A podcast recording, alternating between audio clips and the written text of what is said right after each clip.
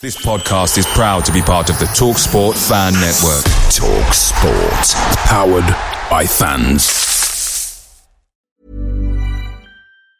Hey, it's Ryan Reynolds, and I'm here with Keith, co star of my upcoming film, If, only in theaters, May 17th. Do you want to tell people the big news?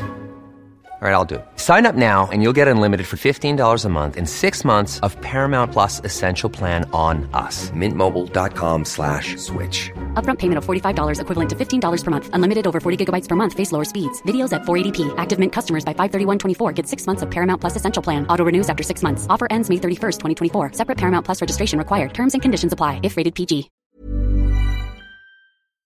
The TalkSport Fan Network is proudly supported by McDelivery, bringing you the food you love. McDelivery, like McKenna, brings a top-tier lineup. With Leif Davis-esque delivery right to your door, you'll always be winning with McDelivery. So the only thing left to say is, you win. Order now on the McDonald's app, and you can also get rewards points delivered too, so that ordering today means some tasty rewards for tomorrow. Only by app at participating restaurants. 18 plus. Rewards registration required. Points only on menu items. Delivery fee and terms apply. See mcdonalds.com. Hello, you are listening to the Blue Monday podcast. This is a three times weekly audio show looking into the exciting happenings of Ipswich Town Football Club. My name is Benjamin Bloom, and I'll be here each and every Friday for the Blue Monday preview show with a special guest to get their inside of you on the next opponents for Ipswich Town. Ladies and gentlemen, this week joining me on the pod from the Lion of Vienna Suite podcast, representing Bolton Wanderers, Mr. Chris Manning. How you doing, Chris? Good evening, Ben. Fine, thank you. Thanks so much for having me on. Uh, yeah, I'm no problem. to be here. Um, we need to just break the fourth wall. It's eleven o'clock at night, so if you want to say um, thank you to Chris for doing this in the middle of the night to work around my stupid schedule, then this will be um, great. Um, Chris, what what is a Lion of Vienna? Well, we're a, a fan blog basically that started out as a, a little hobby between a couple of overseas fans that sort of morphed into a weird hybrid of reporting, of, of breaking stories from time to time, match reports, the bog standard things like that. Occasional enemies of the club, occasional friends of the club. We like to think something that we're quite independent. We're a group of about maybe about a dozen or so fans, all told. Um, I, I try and put the little ragtag group together and, and organise things a little bit, but we're just a lot of different independent voices who, who have different opinions on Wanderers. We don't tend to agree all the time. We we disagree frequently. Um, described in some some circles as being a bit controversial or argumentative is probably a better way of doing it.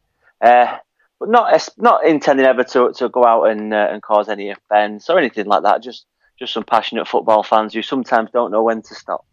Great work, and particularly after um, Saturday's game coming up, where can we find you online, etc.? Yeah, um, Lion of Vienna STE is the website. So occasionally you get people messaging, messaging us asking who Steve is, but it's only the limitations mean that we can't fit Suite in there. Or Lion of Vienna Suite.com is the main uh, the main hub where everything comes from. Social media, Facebook, and so on. It's all in the, the same place. It's all named exactly the same. So feel free to check us out and say hello. We're a friendly bunch, and um, depending on how the result goes, we might be very friendly to you. And the podcast, I do it through iTunes. You're not on Acast, are you? No, uh, Blog Talk Radio, I believe, is the platform. Yeah, I, I get you through iTunes. So um, Yeah. yeah, subscribe that way. Um, just uh, just what's the what's the Vienna link? Uh, Nat Lofthouse, the famous, probably the most famous player we've ever had, uh, is described as the Lion of Vienna after a particularly memorable performance for England in, Aust- in Austria I'm feeling years quite ago. dumb now for not knowing that when you said That's the most famous player we ever. we That's ever okay, unless you know you, you don't know, you don't know. And uh, so that when when the website was set up, it was uh, it was decided upon that uh, that they honour him by using his, his nickname as part of the site's address. It's uh, yeah, it's it's quite a recognisable thing most of the time, but uh, We have a lot of very ma- knowledgeable listeners who will just be like banging, sure. banging their heads against the dashboard for me not knowing that.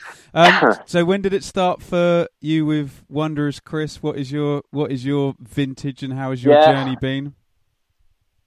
Well, I'm 34 now, and I've been going on and off. Oh, sorry, I bet that, that sounds bad. I've been going to the match since I was about eight or nine.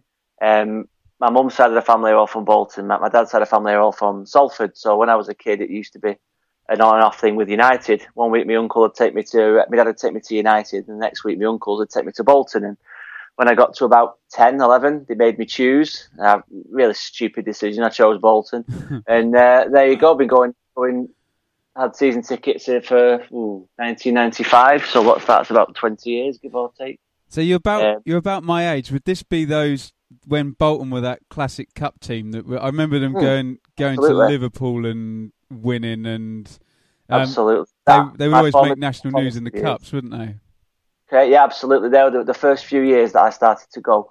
Um, you know, with relatives, grandparents, etc., would be that that exact season when we were playing Liverpool, Everton. We got all the way to the quarterfinals. Yeah, Andy Walker, John McGinley. So these are all my childhood heroes. You see, classic. And then we had the uh, the the era that came, that came next with Allardyce when you had well, another another set of heroes. So we're gonna uh, we're gonna talk about exciting times. Yeah, we're gonna talk about that team in a little bit because um, they oh. have a very special place in Ipswich fans' hearts.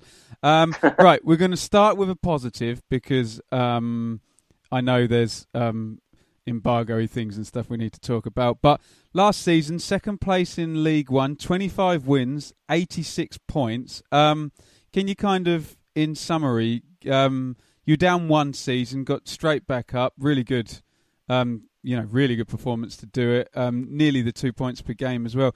Um, tell us the story of last season and who were the kind of star players and how Parkinson did it. it was it was nice. It was a, a refreshing change because it was the first time in probably six or seven seasons that we were we were successful. Because obviously we had years where we stayed up in the Premier League, but that's that's more a more attritional sort of football where surviving it is success. Whereas, you know, as fans, I think the, the glory of, of wins and of victories and, and thumping victories as well is what the game's all about. It's not about grinding out enough points just to stay up so that you can stay up in the next season and grind out even more points to stay up again. So it was nice to be on, to have the shoe on the other foot for once. Um, we started off pretty well. We won our first four games, I think, from memory, and then we had a bit of a blip, eight or nine games without a win. Um, which took everyone by surprise. But then the team rallied back together and put in some fantastic performances, and, and then ultimately secured promotion on the last day of the season. It was probably a little bit more hairy than it probably should have been, given the way that we we, we did dominate a lot of the games uh, in the division. But we couldn't catch Sheffield United in first, and we just about managed to hold off Bradford and Millwall, who were who were third and fourth respectively. Um, star men for the team. Well, the, the, my favourite player in the team last year was, was Zach Clough. We had to sell him obviously at Christmas because uh, because times were hard. Um, otherwise, the better players in the team we had um, looking from the back, Wheater and Beevers formed a really good partnership, and, and they were a, a, cut above that division. If we're being honest, they scored a lot of goals, about fifteen or sixteen between them. Vela from centre half. wow. From cent- yeah, Vela Vela in midfield scored ten, I think. Um, or, or, one or two either side, and then Madine up front, who's been a, a very polarising figure amongst Bolton fans. Um, he started to finally finally show what he could do. He scored 11, I think it was in total as well, including a couple of very important ones towards the end. So the spine of the team was quite strong, uh, and Parkinson, being quite an organised uh, type of bloke, finally managed to turn us into a into a coherent unit, which we weren't the last uh, last couple of seasons in the Championship under Freedman and Lennon. We we we looked like strangers and we played like strangers. So that kind of organisation was pleasing to see, and it certainly made uh, they got the match a bit more enjoyable. Um, I've got three questions just based on what you've just said. Um, can is Vela um, is he box to box a ten or a sit back type centre midfielder? Mm. When he first came through the ranks, when he was a youngster, he was definitely more of a, of a sitting back and sort of getting stuck in, kind of Jay Spearing-ish kind of tackle, uh, tackler. Then Lennon decided in his infinite wisdom to play him at right back for 18, for 18 months. Le- Lennon was a unique character, wasn't he? to say the least, to say the least. Um, and then he, he moved into uh, into this sort of number 10 spot when Clough left, and he absolutely thrived, which I don't think many people predicted would happen. But he took to it like an absolute duck to water, scored goals all over the show, and was really dynamic and a real. Uh, well, you know, probably I think he might have come second in the Player of the Year runnings about you know when the fans vote towards the end of the campaign. So it's a real shame that he's out injured because we're really missing that dynamism already. There's just even seven games into this season. Um, he's a good player. I'm actually quite pleased we kept hold of him because there was, there was a couple of rumours in the summer that uh, the Vultures were circling, given our mm. perilous financial situation. Even uh, one set of rumours that he was linked with Wigan, which would have been disappointing given their relegation and our our promotion. But money would have, I think, money would have talked if a team had put some money on the table. But it's about 18 months now since the last series bid for him, which was from Cardiff, and we were in a better, slightly better position back then that we could afford to say no. Um, and given the news today, hopefully we'll be able to resist that as well. Should anyone come in in January? Um, why is Madine polarising? He, he's not. I don't. I don't want to be horrible to the guy. But I've, I've, I've, I've done this in the past, and I've Tell it gone a how bit- it is, Chris. Come on. Yeah, he's he's well, his his Wikipedia page makes for interesting reading. He spent a bit of time inside. He's a bit of a bad boy. Um, very underwhelming career uh, to date, bar one season in League One with Sheffield Wednesday six or seven uh, seasons ago. Signed when we were at a, a real low ebb. I think he was at a low ebb as well. He'd just been released by Blackpool, um, who'd got relegated the year before. He only scored four or five goals uh, in 35 games, I think it was, in the season that we got relegated, and some absolutely abysmal performances. And so his relationship with the fans wasn't the best because he he, he, could be seen to be a bit of a bit mopey, to be honest. He'd, he'd trot around the pitch and flail his arms up in the air if things weren't going his way, and he didn't really seem to be doing a great deal to fix the situation rather than just standing there and complaining about it. But credit to him, he, he turned it round last season and he's done the same this year as well. He's carried on where he left off. His performances have been superb. Um, he seems to have that spark about him, maybe a bit more confidence and self belief, um, which I don't think he had under Lennon because they were, they were they'd fall out more often than not. And I think Parkinson's a lot more uh, amenable, knows how to work uh, work Madine psyche, um, and we're get, getting rewarded by some better performances. So those polarising times are, are probably me being a bit harsh. That those days are, are behind him now. He's he's firmly ensconced in that tip of the diamond of attack. Uh, with nobody else really to challenge him, so he's got that that place all season if he wants it, and uh, it seems like he's finally starting to, to mature a little bit, and uh, we're getting the benefit out of it most definitely. And am I right? He's neither a target man nor a goal poacher, but more a more in in between. I don't really know how to describe. Yeah, no, you are. You, you're right. He's, he's definitely not a centre forward because his his goal scoring record bears that out, and his finishing isn't the best. But he's, he's he's very good in the air, and he's very strong, and he's very good at bringing people into play as well. So yeah, he's almost like a, a main striker that doesn't play as a striker because the the tendency we have is to utilise his aerial prowess, and that means him having to sometimes come deep to get the ball. So it's hard for me to, to criticise him for his goal scoring record when the way we play doesn't encourage him to get in the box very often. No, I our manager's Mick McCarthy, so I totally, totally get what you were saying. Um, you said something that really fascinated me about uh, three or four minutes ago about um, the comparison between, say, finishing 12th in the Premier League, losing to most of the top six, but getting the odd great victory through the season and cobbling through, as opposed to getting 86 points in in Division Two. Uh, sorry, Division One. I'm, I'm old school. Um, wh- wh- which is which is actually better.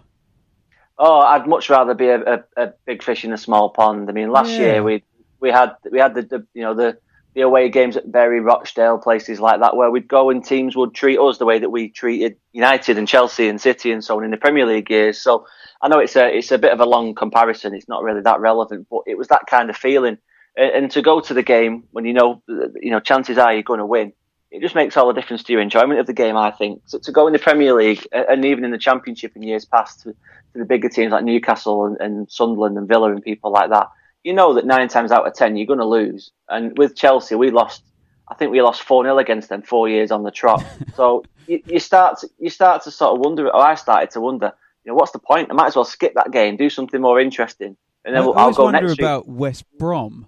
You know, like West What's Brom. the point? Yeah, seem to what have the been point up of there supporting for- a team? What is the point of supporting a Well, team like West Brom? They don't Seriously. try and win any of the cups either, do they? Exactly, It's- exactly. Middlesbrough Oh. are exactly the same. What is the point? I would genuinely rather not not watch football than support someone like Middlesbrough because Get a Cineworld card. yeah, everything that I think football, what is enjoyable about football is they don't seem to, to stand for. And I know I'm saying this as a Bolton fan, I've not really got a leg to stand on, blah, blah, blah. But that's the way I approach the game. I want to enjoy it. I want to feel like there's a competition. I don't want to feel like it's a, a procession that you're just going to turn up to make up the numbers and to get pumped every week. Because we've had a season like that in 2015 16, and it was the worst season of my uh, of my match going life. It was just every week you turned up and you knew full well what was going to happen. We had an 18 game winless streak, um, which sapped the spirit of pretty much everybody. It was depressing, and even you, you end up starting just to laugh. You laugh at things because you know what else can you do? You'd end up going home and, and kicking the dog or shouting at the missus. We had the like yeah, we had the Pointless. the fabled 94-95 season where you Yeah. and they still bring up the nine 0 against Man United, and yeah, those those things do kind of stand in memory. Um, right, I'm afraid we're going to lower the tone now because some Ipswich fans think it sucks to have Marcus Evans as an owner. But can you tell us about sports shields, blue marbles, and embargoes, and whatever the hell all of that means, and how you feel, feel about like- it all? Yeah, I feel like we know much more about that than about the football as far as things go because we we had a, a benefactor, much like uh, Marcus Evans and Eddie, Eddie Davies, who, if you own a kettle, you've probably got an element in there that he uh, he patented, invented, and made his Oh, off. okay. Very exciting. Um, he bankrolled the team for, for 20 years under Allardyce uh, with Phil Gartside and so on until about three years ago, he, he all of a sudden turned the tap off uh, and we had to become self-sufficient. Where we had to become self-sufficient with crippling debts of nearly 150 million quid.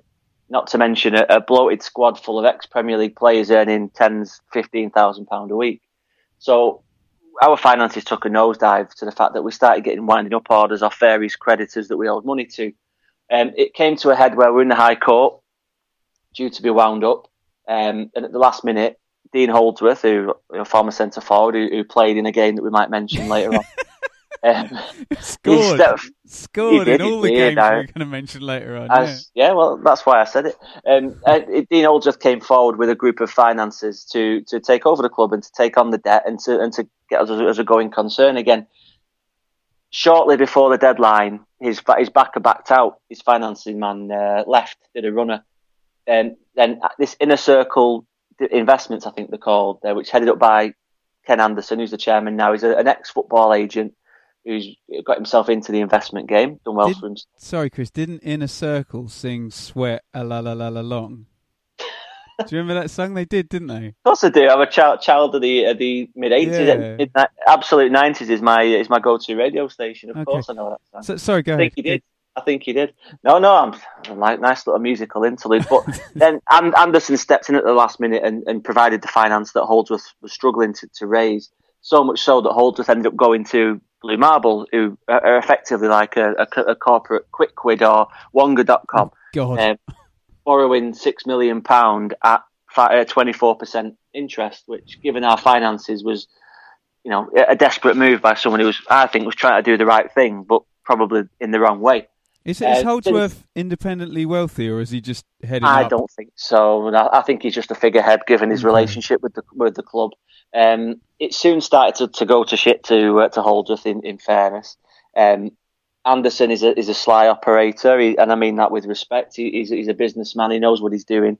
Um, Holdsworth began to get marginalised. The the terms of the of the deal that they struck became public knowledge, and uh, you know a lot of the fans couldn't believe what Holdsworth had done. Obviously, forgetting that without that deal, they probably wouldn't have had a club to support. Um, and it came to the point then where where Anderson ultimately it took 18 months, two years, bought Holdsworth shares after Holdsworth's uh, company Sport Shield was liquidated about a month ago, give or take. Um, so that took Anderson's shareholding to about 95%. Um, then after which uh, Sport Shield were liquidated and Anderson took over full ownership. There's a few shares floating around with fans and, and various people here and there. But yeah, um, since then he's resolved or he's renegotiated, I should say, the terms of this Blue Marble loan. Um, he, he says with better better terms in our favour. Nobody knows what they are to be 100%. Um, we might find out one day when he's left. I don't know. Uh, but the rumours are now that he wants to sell the club, which you know you can understand. He's not a not a, necessarily a, a massively wealthy man who can bankroll a football club like an Evans or, or someone like that. Um, and I've been on the search for external investment to take over his shareholding, which will mean in his in his ideal world he'll stay on as a chairman, probably get a nice wedge out of it as, as a as a salary, and then someone else will have the financial responsibility, which he hasn't got. We've been in this transfer embargo for two years, which has probably helped him a little bit because he's not had to stick his hand in his pocket No, too often. I Tra- agree, transfers. Loans and free transfers are one thing. Um, the trouble that we've had with uh, filing our accounts as well has led to people asking more questions because it, it appeared that whilst he was putting money into the club, we're not talking millions, we're talking a couple of hundred thousand pound here and there. Um, but as soon as he would have the opportunity, he would withdraw it again. So you know, we would sell a player, we might pay a few debts, but then he would withdraw his investment again and make it again in a few months' time. So he, he, he, he is another one that sort of polarizes people a little bit in that he's obviously done a lot of good for the club, but I don't think there's any doubt that the good he's done has also been for the benefit of himself. He's a I met him a couple of times. He's, he's a nice guy, but he's also a pretty hard nosed businessman. He's one of those people that, that you know he might well be a bit of a shark, but at least if he's working for you, he's your shark. And you'd rather have someone like that than someone absolutely borrowing six million on twenty four percent interest, right? Absolutely, with, with, the best will in the world, Oldsworth, well, Oldsworth was, was naive, or you know, otherwise he was he was stupid. Um, no matter what his, his motivations were, but we've managed to get to the point now where we're, we're hopefully starting to, to right these uh, these financial wrongs. Came out of the embargo today, which was a surprise. It's been there for. Oh, that happened today, did it? I wasn't aware. Today, yeah, this about about four o'clock this afternoon. Um, 630 days we were in this embargo for, uh, and they finally managed to get it lifted today, which is an absolutely brilliant step. Something that we've been waiting to happen for the best part of two years. And now we can start making trans- uh, signings again. We still won't be able to pay for anyone, obviously, because the window's shut. But free transfers, there's no wage caps anymore because uh, previously this season we were we couldn't pay for loans. I think Jonathan pay. Douglas might still be available. there's, there's a million there's a million waifs and strays that we are going to be linked with the next few days. But we um, also in final just to, sorry just to finish no, no, off slightly ahead. was that the, the, final element of the embargo that we were, we were restricted on was wages. We could only offer players four thousand five hundred pound a week, which in this division is probably what you know a twentieth of what John Terry might earn. God, so man. it really led to us to us you know paddling uphill without a stick. So hopefully from from today onwards things are going to improve. Great stuff. Um, do you, just quickly, do you have any resentment? Um, I mean, despite seeing Okocha and Campo, Djorkaeff, all those great players, do you have any resentment towards? Well, as soon as you said Gartside, Davies, and Allardyce, I just kind of thought Cowboys. Do you know what I mean? Have you got? Is there any any kind of resentment towards those three? No, it, I, I, don't know. I go through phases to be honest with you because Allardyce um, gave us some of the best years of, of, my life I can imagine. It's ever going to be like that watching Bolton. I, I, think it's going to be very difficult for us to ever get back to that level again. You know, some of the European away days that I did in, in Portugal, in, in uh, Spain, Germany, they're absolutely amazing memories that will, will probably never ever be repeated. But at the same time, that era is responsible for where we are today. Yeah. So part of me wants to re- to be grateful for what we did, but at the same time, you wonder whether it was really worthwhile for the the fallow years that follow that followed. But then you did yeah. utter the sentence, "It'll never be this good again." Yeah, well, yeah, um, you know, weird, isn't it? Yeah. Complete realist in that thing, you know, it's very, very difficult these days with the way football is that anyone's going to break through unless some Chinese fella comes along and throws hundreds of millions of pounds your way, which, you know, I don't think is going to happen. Um, Eddie Davies, again, I have the same feelings about turning off the tap. Well, it's his money; he can do what he wants wants with it. You know, it's not my uh, nothing to do with me what he does with it. Um, he did write off the 150 odd million quid ultimately. So we don't owe that money anymore, um, which is an unbelievable thing to do. He has, however, left a few conditions in there. So should we ever get back in the Premier League, yeah, we don't owe 150 million quid, but we'll have to pay him back about 30. Mm. So there's little there's conditions here, there, and everywhere which are in his favour. But again, this is what businessmen do. Yeah. Um, and Gartside, you know, he's not here anymore to defend himself. And in fairness, he, he was always very good to me. Um, I knew his lad quite well, um, and we went on a, on a few dues and away matches and so on where you know they put they put tickets on for us, etc. So he was always perfectly perfectly uh, civil to me. I know that's not the case with everybody, but I, I, you know take him as I found him, and I always found him to be a decent guy. Uh, and it was very you know very sad end to uh, to what he did. His, his career at Bolton was was very much um, over the, the course of about a quarter of a century. He was there from being in the board in the 90s to then taking over as chairman in the 2000s and he oversaw things like the, the you know part part oversaw the move to Burnden uh, from Burnden to the Reebok, uh, the development of the team, hiring Allardyce, allowing, allowing him to go and make these sort of signings.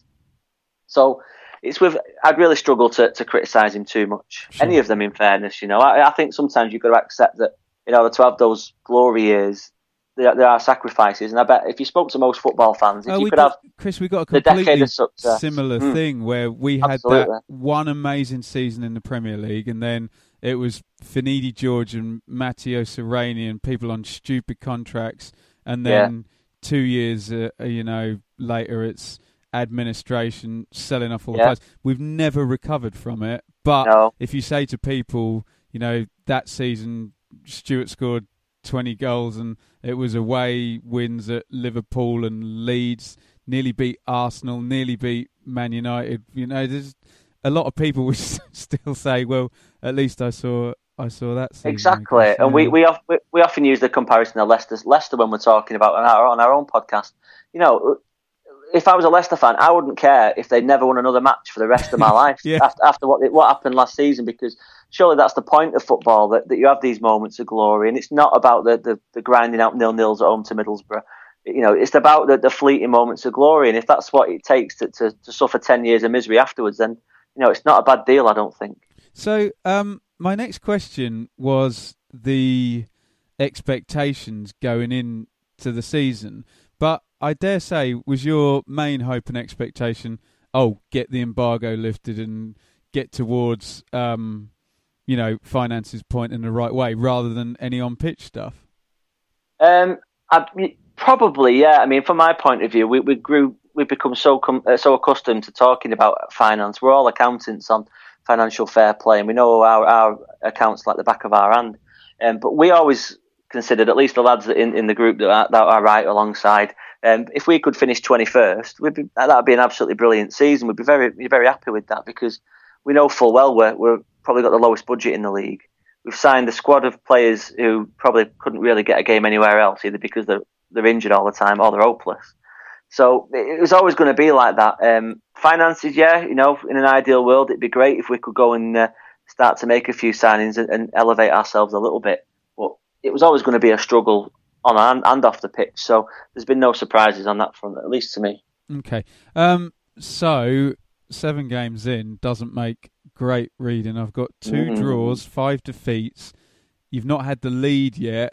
Um, 100%. Apart from that, it's been great. hundred percent losing record at home.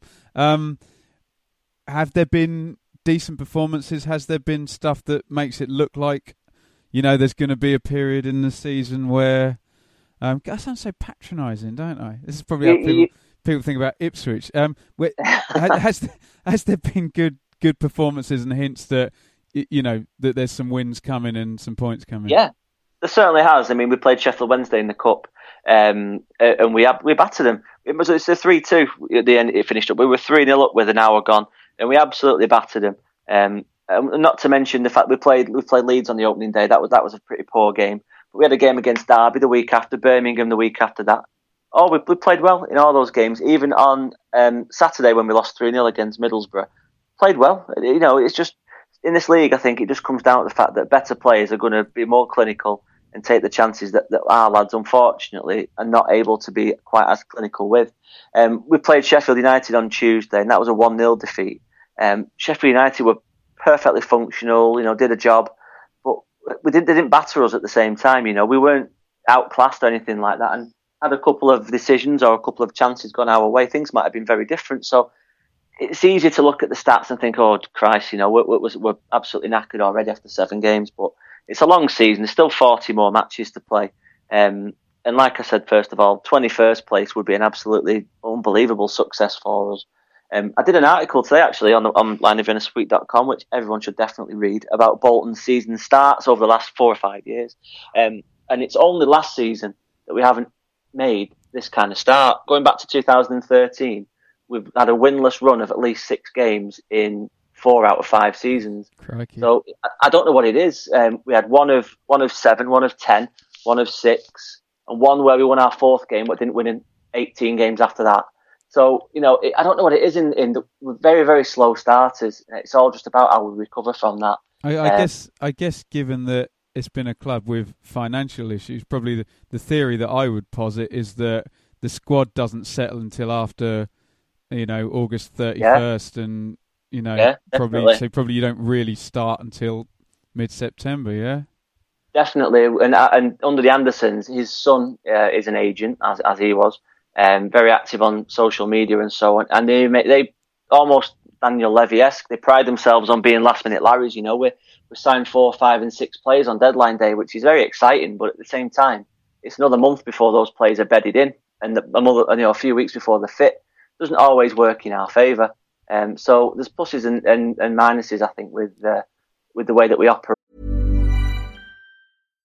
If you're looking for plump lips that last, you need to know about Juvederm lip fillers. With Juvederm Volbella XC and Juvederm Ultra XC, your lip look, whether it's subtle or bold, can last up to one full year with optimal treatment and no additional maintenance. Find a licensed specialist and see if it's right for you at Juvederm.com today. That's J U V E D E R M.com. Add fullness to lips in adults over 21 with Juvederm Volbella XC or Juvederm Ultra XC. Do not use if you have severe allergies or a history of severe allergic reactions, or if you're allergic to lidocaine or the proteins used in Juvederm. Tell your doctor if you have a history of scarring or taking medicines that decrease the body's immune response or that can prolong bleeding. Common side effects include injection site redness, swelling, pain, tenderness, firmness, lumps, bumps, bruising, discoloration, or itching. As with all fillers, there's a rare risk of unintentional injection into a blood vessel, which can cause vision abnormalities, blindness, stroke, temporary scabs, or scarring. For full important safety information, visit juvederm.com.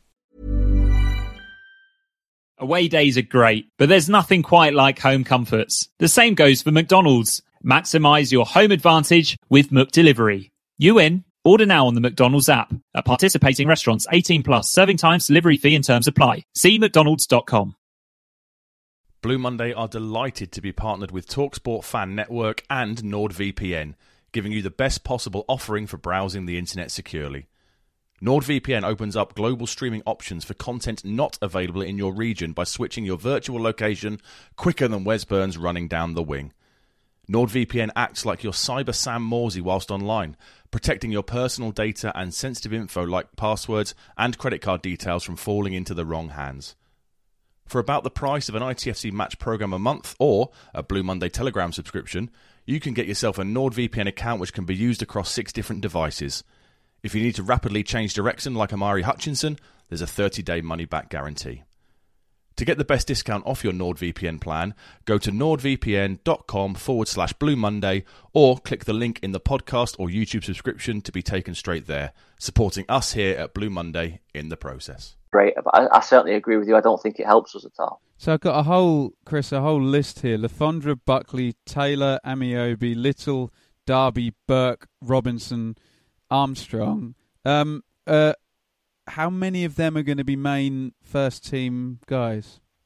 Uh, probably the ones that are, actually can walk at the minute because we've got uh, we've got an injury crisis at the minute. We've got 23 players in the squad, and I think it's seven are out injured. It's tw- roughly 25% of the entire squad is out injured at the minute.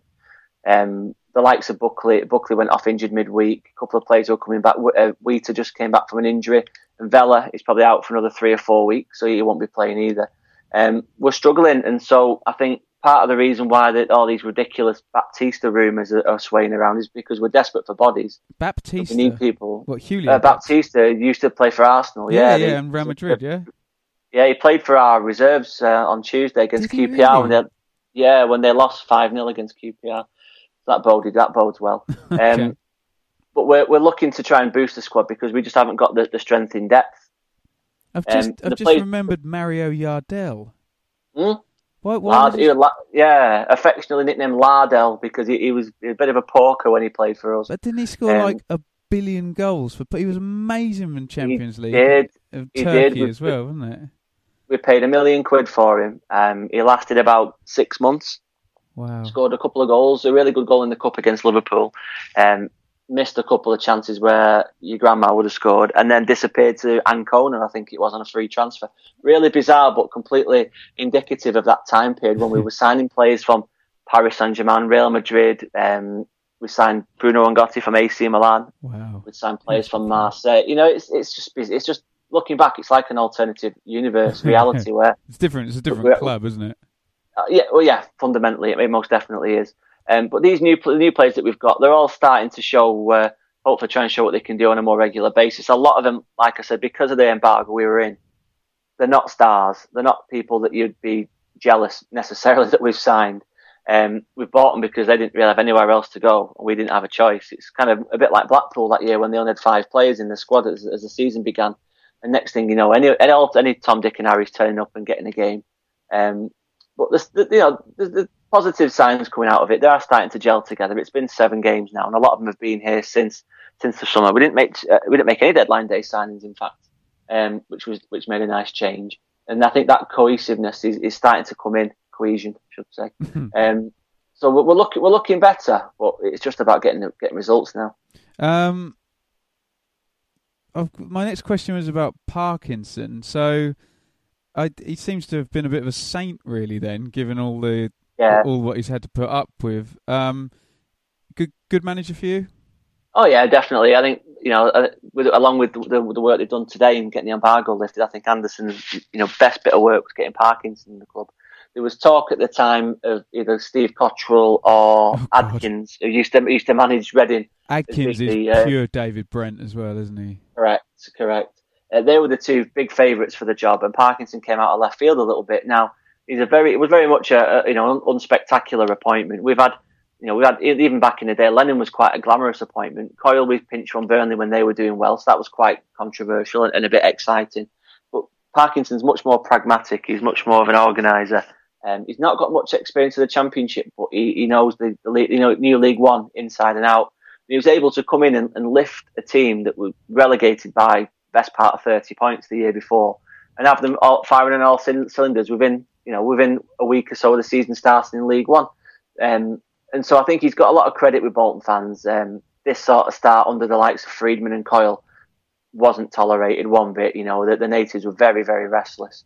But right now, you've got a few people grumbling on, on social media, as, they, as there'll always be, about the fact that we haven't won in seven games. But the majority of people understand that he's working with one hand tied behind yeah. his back.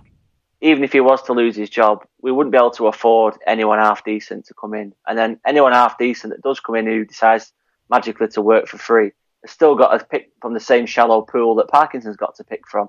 And so I think luckily we're, we're, we're, fortunate in that we've got no choice but to, to employ a bit of continuity. But I like Parkinson. I think he deserves to stay no matter what the results are. Last season's um, changes in in the squad and the changes in the way that we've played were, were fantastic to see. It's what we've been crying out for for a good good number of years.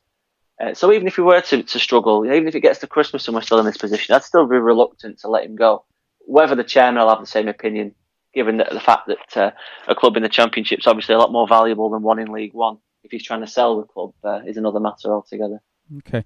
Um, are you able to give us a bit of a jaunt at what you think the lineup might be on Saturday? Yeah, so uh, Ben Alnwick will probably play in goal. Um, he's been rotating with Mark Howard over the last few weeks, but Howard dropped a bit of a clanger um, a couple of weeks back, and so I doubt he'll be he'll be given the chance to get back in just yet. So Alnwick in goal. Um, we played five at the back, well, two wing backs on Tuesday. We had uh, Anthony Robinson, who's on loan from Everton, quite a nippy little left, uh, young left back. I think he's about 18. Uh, he plays left, obviously. Uh, Mark Little, who used to play for Wolves, on the right. And then the three centre halves being Beevers, Wheater, and Reece Burke, who's a, a good ball playing prospect, centre half on loan from West Ham. Uh, in front of that, we had Josh Cullen, who's also on loan from West Ham, who's pretty much just a clone of Mark Noble. Um, we, oh, had, we had Mark Noble. He was great. Yeah. Yeah, he's just you know one of those solid, fun, spectacular players. He doesn't really seem to to go forward, doesn't really seem to go back, but just keeps the ball moving nice. He's a tidy, tidy little player. Um, alongside him, we had Will Buckley, who used to play for Leeds, but he got injured, and Filipe Morais came on to replace him, which is odd as a winger playing in the centre midfield. Um, Buckley won't play, so whether Pratley comes back in, who's our captain, um, if you talk about polarizing figures, there's no polarization. I remember him, this is a long time ago. I remember him really taking the piss against us for Swansea being really good, but that was a long he time was, ago. He's been with us for seven seasons. Yeah. Well, it is now um, which coincidentally it, began when we started to turn shit. So there's my conspiracy. There. But Pratley is, is, is captain, but he, you won't find many Bolton fans who've got a good word to say about him, unfortunately. Um, so I suspect Pratley will come back in for the for his energy, given it the fact that uh, we're going to be on the back foot you would expect in an away game in this league. Um, and then let me think who else have we got in the team now. We had Cullen, we had Pratley, Madine will play up front. There there's any question of that whatsoever. Um, I believe Craig Noone, who we've just signed from Cardiff, will come in and play one of the wide positions. Um, he looks quite decent player. He certainly scored a few goals against us over the years. I'm grateful that we signed him instead of keeping on uh, having him scoring against us. And then we've also got Sammy Ameobi, who used to play for Newcastle, who's coming back to, for full fitness. There's a chance he might be back for the weekend, I believe. Um, whether he'll start or not is another matter because he's not played much this season at all. So it won't be much different than the team we played uh, that we played uh, on Tuesday night. In fairness, um, barring the injury to Buckley, anything else that happens between now and then, um, it's, it's, a moderately settled team. Um, the, the subs bench isn't particularly strong. We've we've we've not got much by way of uh, of attacking threat on the bench. Um, Le Fondre seems to live on there at the minute. He, he's not finding a place in the team, which he is has a shame. for most of his career, hasn't he? he's been he's he's been really good for us as well in both spells. I just think at the moment he's he's struggling for form a little bit. The team's struggling for form, um, and Parkinson's choosing to pack the midfield out rather than uh, sacrifice the midfielder for another attacker. Not the way I'd, I'd approach it, but you know he, he he's, he's done well by us, so I, I find it hard to criticise him too much. Um, so it's going to be a fairly settled team that you'll find uh, you'll find making the trip down on Saturday. Great stuff, great insight. Um, and how do you see it going? well, um, to quote a statistic that uh, just laden with context, I don't think we've won away in the championship for 30 matches. I think that's the way it is at the minute. Where obviously that's that's over two years separated by a, season in the champ in the in League One. But our away form has been shocking for, for the best part of three uh, three years in the championship. Last year, we again we had the, the boost of being a, a, slightly bigger team, and we were going to these games and, and overwhelming our opposition. Uh, I don't see that happening, unfortunately, at weekend. We'll go with a an organised, if somewhat defensive outlook. Um, and given, I'll have to ask you your opinion on Waghorn and Garner, how they've been getting on. I only saw them in the first couple of weeks when they started scoring. I think you might have you might have too much for us. I, would take a I'd take a draw today if you're offering it. Yeah, I, I thought you might say that. Um, Waghorn and Garner. Garner's going to play every game. He's really strong up front. Waghorn is weird because he's he his first game he got put behind the front two. Then he got shoved. He's left footed. and He got shoved right midfield um, okay. for like the his first appearances, and he scored four goals in like two and a half games. Um, he's not got the chance to go up front. We don't know whether whether we might see that on Saturday. But McCarthy loves McGoldrick, and if McGoldrick's fit, McGoldrick will probably play. So. Um, it's weird because everyone sees them coming together from Rangers, but there kind of is no um, Waghorn and Garner yet because they haven't played up front together. I see. So, okay. Um, we shall see. The big clamour um, down here is that we got this guy on loan from Man City. Um, he chose you. He chose. He chose you over us. Oh, did he really? He did indeed. Oh, fascinating. Um, I hope he does terribly badly. well, he he came on uh, with 15 minutes left and scored an absolute stupid goal against QPR. So everyone's going to be get him on. But you know how stubborn Mick is. The more people say get him on, the less likely he is to to get him on. So, um, cool, awesome insight. Um, let's just go back in time. We have to do this because ITFC fan and Guardian journalist Nick Ames recently wrote a piece last week, in fact, about the incredibly ridiculous playoff semi-final um, second leg. I read it. Oh, you I did? Okay. Of um, course, yeah. He's completely wrong as well. If you're okay. listening, completely wrong. Um, so we like retweeted it and um, kind of talked to him. Um, and we got quite a lot of tweets from Bolton fans. And how many years are we on now? But 17 years on. Still really pissed yep. off about that game. It doesn't matter. It doesn't matter how long ago it was. It remains an injustice. It remains. It'll always be an injustice. Wow. Just just just go on quickly because most Ipswich fans think that your boys lost the plot in that game and it all went ragged. And then I was fielding tweets about refereeing conspiracies and and all and all of this. And I I, I very very um, politely asked which decisions did you disagree with, and just got back. No, conspiracy, terrible. Um, go on, fill me in, smart me up. Yeah, so obviously it's this is the famous Barry Knight affair when um, Jim Magilton Oh, I don't even like saying his name. He, Jim he, he was a great player, Chris. Though he was. A great... I don't care. I don't care. He's an absolutely, dis- absolutely despicable human being. It, it, him and his mates, along with their mate Barry, it, they, they oh, they, oh god, I'm getting angry now. they go, they, uh, in, in our world and the way that we look at it, we were goaded into acts of extreme physical violence by by Jim Magilton and his merry men, aided, aided and abetted by Mr. Knight, who failed to failed to see the, the sly underhand tactics that Magilton and et al. were, were, were performing on our brave and virtuous men, um, only to then find ourselves on the on the opposite end of something like 14 yellow cards, three red cards, uh, four, three penalties. It, I, you know, I lose I lose track of exactly what the stats were, but they're irrelevant in the grand scheme of things. Uh, Barry Knight, yeah, he became persona non grata around there, uh, around in Bolton. His name is mud even to this day. The day that he retired uh, through injury, there were street parties being thrown. Um, there's a famous story, which it might be apocryphal, I don't know. Um, but in the days that followed that match, somebody found out his home address and posted a turd in the mail to him as well. Oh so we, we've we've always taken it very very poorly and, and believed ourselves to have been the victim of a, of a of a very unfair refereeing performance that didn't give both teams the same rub of the green. Obviously, I read Nick's uh, piece and and it is balanced. That you know it, it is not a million miles away from from the truth. I, I maintain there's still an element of it that that doesn't make sense to me. How two teams can be refereed so differently by the same guy. Uh, a guy who would go on to have similarly awful performances else in other times in his career, like Stuart Atwell. We had him on Tuesday night. He's another terrible referee. Not on the par of, of, uh, of a crook like Barry Knight, but still ter- still terrible. Uh, so yeah, I, I, need to I, I need to rewatch it. I do I do remember thinking that Whitlow's being a red and not a yellow was harsh, but I'm thinking back the penalties and the two. I think the one that we missed was the most nailed on when someone took Stewart. Oh no, Ritchie threw someone over, Paul didn't Ritchie, he? Yeah, Paul Ritchie did. Yeah, and I'm the same. I, I haven't really been back and seen it in that much depth, so I'm only I'm only you know being a bit exaggerated in my response. Whether we're viewing it with with you know grown up eyes, so to speak, yeah, would mean right, yeah. my response to be a bit different. I don't know. I'm not prepared to put myself through that. Too. I'd rather I'd rather be safe in my uh, in my memories being what they were. Um, but it's one of those things that you know, the, there's, there's, games like that down the years.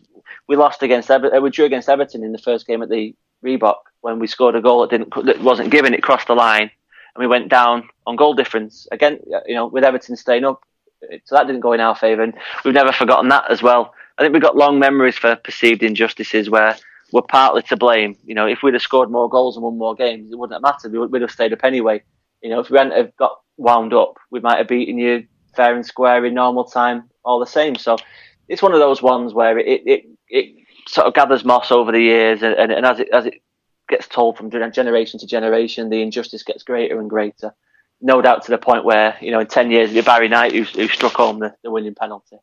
Um, but at least you know, like we, we spoke about Holdsworth before, I'd, I'd hate to think that uh, we weren't going to talk about the times that we did pump you in the playoffs. So we can always talk about that if you like. Well, you see, the clear injustice of that was that you beat us, you beat us on away goals, and you had thirty minutes extra, despite finishing three positions Hey. lower, to score more away goals. And bloody Look, Ben, I Idiger don't make the Johnson rules, and Bob mate. Taylor.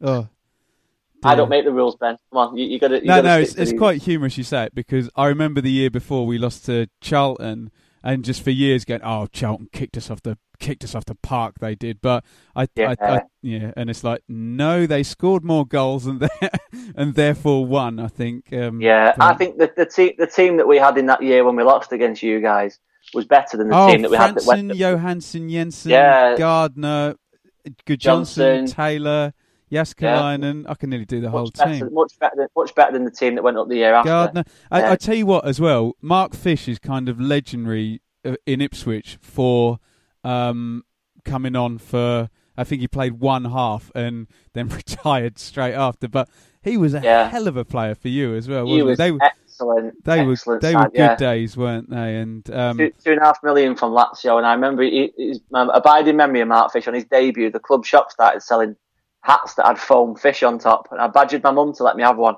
And I was about thirteen, something like that. And it was about ten, about a tenner, and she was appalled, but she bought one, and I wore it for five minutes, and I think it went in a cupboard, and I found it when I moved out of my uh, childhood home a few years ago. Um, some fantastic memories. all, all Fish I'll was, say, Fish was great for us. all I'll say, Chris, the um the five three. I mean, just one stupid thing. Before Holdsworth even scored, Wayne Brown miscontrolled it, and Michael Johansen nearly scored from the halfway line. That isn't even Oh, like yeah. that isn't even the twenty fifth most noteworthy thing to happen in a game. I just think you'll never, ever, ever see anything like that It was ever. proper even drama. wasn't? Oh, it was in insane. I get goosebumps even thinking about it. Anyway, um, we've been doing a thing with everybody who comes on. We're going to hope, hopefully, someone picks a keeper at some point, um, and we can make a team out of them. Um, who is your all-time favourite Wanderers player to to add to our add to our list, and we'll, we'll try and build a team. Doesn't have to be, you know, oh, who you think the, you know, like you don't have to say Kevin Beattie if you're an Ipswich fan. If your favourite player is,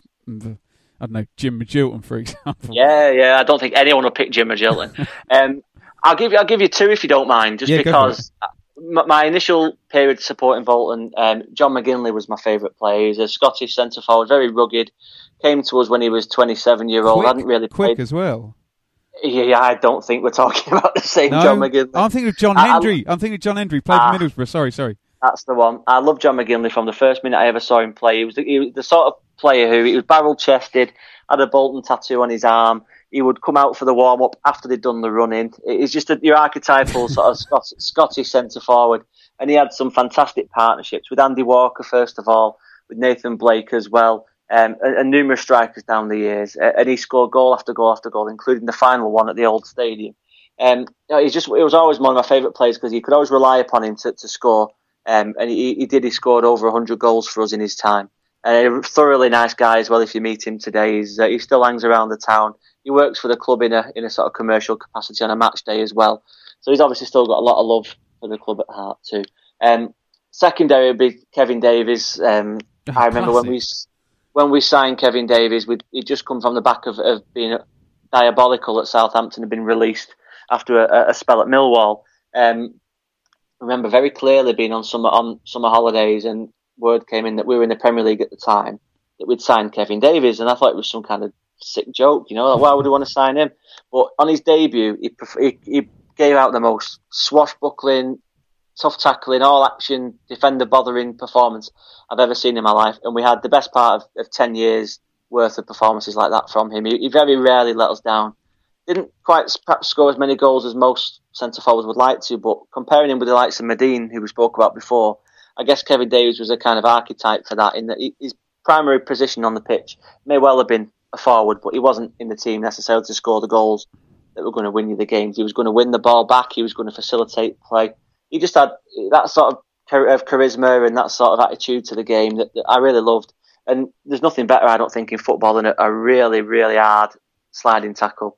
Um, and he used to rustle the jimmies of so many opposing players, especially in the Premier League, uh, to see them, they- they'd come to the game and, and they'd, they'd face him and they'd know they were in for a battle. And more often than not, he'd come out on top. And I loved his attitude because he was clearly not the world's most skillful player, but he, he, he fought and he battled every single week and he, he did really well for us and was a key part in some of the big successes we had during that decade in the Premier League. He scored uh, a brilliant goal to equalise when we drew against Bayern Munich in Munich. Um, he was present as well in the games against Madrid, Marseille, etc. Um, you know, he, he's just an absolute ever ever present during one of the best times we ever ever had supporting Wanderers, and so I think I couldn't ever pick a a favourite Wanderers team without including Kevin Davies in there. and very well managed as well because they good management is accentuating someone's strengths and hiding their hiding their weaknesses, and that was done perfectly by Allardyce, wasn't it?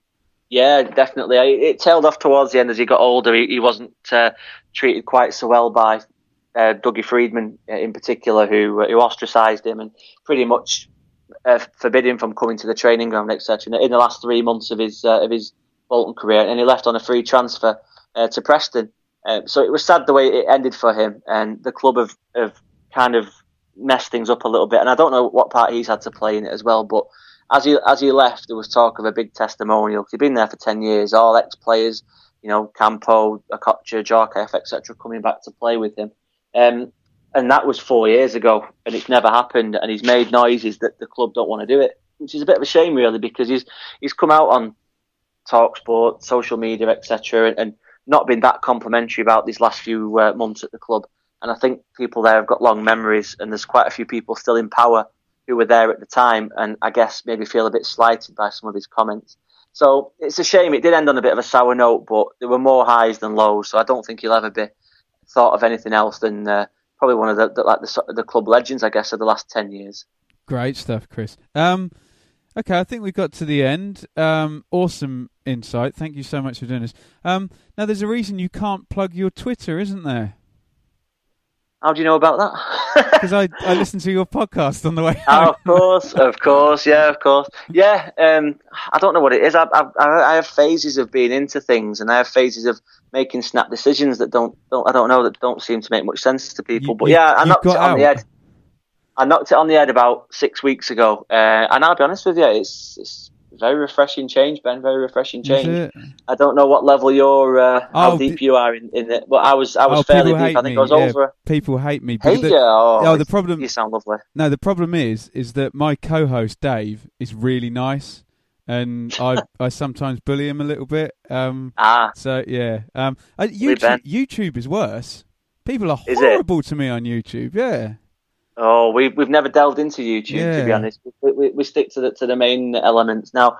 Yeah, it's just one of those things. I, I was quite a heavy user of it, you know, and, and I, I found myself. I've got two young kids as well, so I found myself, you know, often in the evenings just sitting on my phone checking Twitter, and, and I really probably decided I shouldn't be doing that. I should be devoting a bit more time to them. So that was the main reason. Did you ever But do that thing where you turned your phone on and, or you just went to your phone and without even knowing you did it, opened Twitter and you, you like, Absolutely. you weren't thinking, you weren't thinking about it. You hadn't planned to do it. You just the the neurons just did it. Yeah, just just spark into life, and the next thing you know, yeah, you, you've lost half an hour. So it, it's difficult from some points of view because I do I do kind of miss the, the sort of breaking news element of it, especially with, with football and with Bolton. But there's enough people who, who who are in our line of a writers group on Facebook, for example, where we discuss stories and so on. Who'll come and let you know anything that breaks, anything that happens. So I've kind of got the best of both worlds. I don't have to be beholden to it. I don't have to worry about, you know, responses to people and things like that because you know everyone's done it in the past. I'm sure they have where they've tweeted things that they regret, and there'll only come a point in time where my eldest, for example, will probably have an account on there. I don't want to see some of the rubbish that I used to write on the internet. No. So God. the best thing I thought to do was we'll just uh, go go cold turkey for a bit. We won't delete it. We'll just go cold turkey. Um, then that next thing, you know, sort of a fortnight passed, and I was, you know, I had a lot of more free time. I felt, like I was, you know, I, Felt I less wasn't less quite- angry when you got up. Yes. Yeah. Exactly, exactly. And then I thought, ah, sack it, let's just get rid of it. And uh, I always got a month or whatever it was to change your mind. But no, that's passed now. I think somebody else has taken the username on and uh, decided to make it into a Gary Madine fan appreciation page, which I can, I can respect. I can respect the humour in that. That's got to be one of your um, team, hasn't it? Yeah, I think so. I mean, I've had some more, some pretty harsh things to say about Madine in the past, which I regret. Uh, so yeah, I could I can see the funny side of that most Yeah. definitely. Great it's stuff. interesting, you know. It does. It does. It frees up a lot more time in your life, and it's uh, it certainly allows you to be more productive in many ways. Okay. Um, what's so? What's the um, Lion of Vienna Suite Twitter? We'll plug that instead. Yeah, no, it's Lion of Vienna STE, um, and we're about eighty-five episodes in on the podcast. We recorded another one last night. We have a, a spin-off wrestling one as well because quite a few of the lads on the the show uh, still watch a bit of the old wrestling. So we, we diversify from time to time with uh, we're talking about a bit of fake fighting, which Fa- is good fun. favorite favorite wrestler of all time? Oh, if I told you I was sat here in a Stone Cold Steve Austin t-shirt, would you believe me? no, you you actually. Of course I am. Of course I'm 34, 34 years old and I've, I live my life on the internet. Of course I've got a Stone Cold Steve Austin t-shirt. Unbelievable. It's these things that entertain me. I, I, it's weird because I, I you know, I, hadn't watched anything like that for the best part of 15 years, and then one day I was idly browsing Sky with nothing on, and the wrestling was on. So I thought, I'll go on, I'll watch it, a bit of nostalgia, and the next thing you know, I watch it every single week. Crackers. Is it? Is Funny it things it's probably the, the right time to reveal that I was at the Royal Rumble in 2016. Ah, very good. Yeah, um, Very in, good. in Orlando, in Orlando, Florida. I saw Triple Ah, H win, win win the title. Yeah. It's, uh, it was a great day. I, uh, yeah, uh, going going to watch him again in a few in a few weeks in November. They're up in Manchester, Do so you that's know- uh, I went to the O2 about five years running, and oh yeah, I hate to say this, wrestling fans are such dickheads now that I they are, aren't I they? cannot go. They just uh, they're way worse than football fans. Way way worse. Just they they. Oh God! I, this is this is not for now, is it? But just sit there. Can you imagine going to the theatre or something and people uh, starting chants about what clothes they're wearing in the audience or Mm. whatever, and completely just ruining Agreed. ruining Agreed. the whole spectacle. Yeah. And, and a final word on, on wrestling. I live in Preston, and, and so Preston City Wrestling is quite a, a famous independent Wade wrestling Barrett, company yes. in England. Yeah, uh, and and their fans are, are horrendous. They make me feel bad to be a nerd. I know. I, th- th- you know, th- this. Oh, I can't even describe the smell as well. good. It's an extra level of sweatiness that I don't think I could ever reach. At least I hope not. Anyway. Very good. Right. If anyone is still listening now after the last three minutes of wrestling talk, thank you very much for listening. Um, you can obviously follow this podcast three shows a week now um, at Wow. Blue Monday ITFC. I'm at Twitter at Benjamin Bloom, Facebook.com slash Blue Monday ITFC, Acast, iTunes for the podcast, and you can buy your Blue Monday t shirts um, at the Twitter. It's in the bio. Chris, we always give the guests the last word.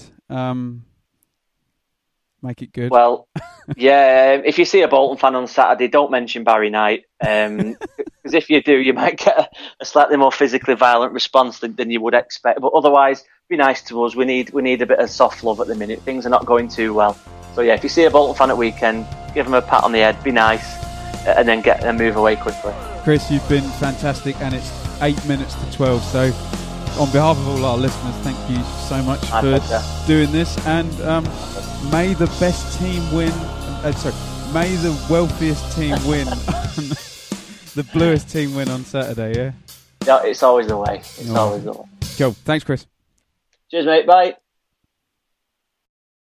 It's the promotion running. Everyone is gathered round to watch. The McNuggets share boxes are there offering much needed distraction. Your mate's already been booked for double dipping, but in you swoop to steal the last nugget and claim all three points. Oh, and there is the Harry Clarke fist pump to celebrate. Order McDelivery now on the McDonald's app. You in at participating restaurants.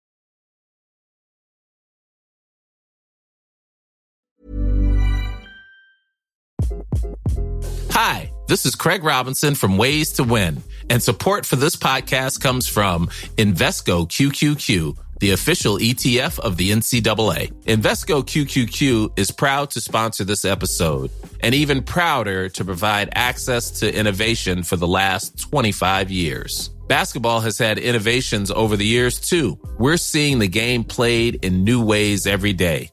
Learn more at Invesco.com slash QQQ. Let's rethink possibility. Invesco Distributors, Inc. This podcast is proud to be part of the TalkSport Fan Network. Talk Sport. Powered by fans.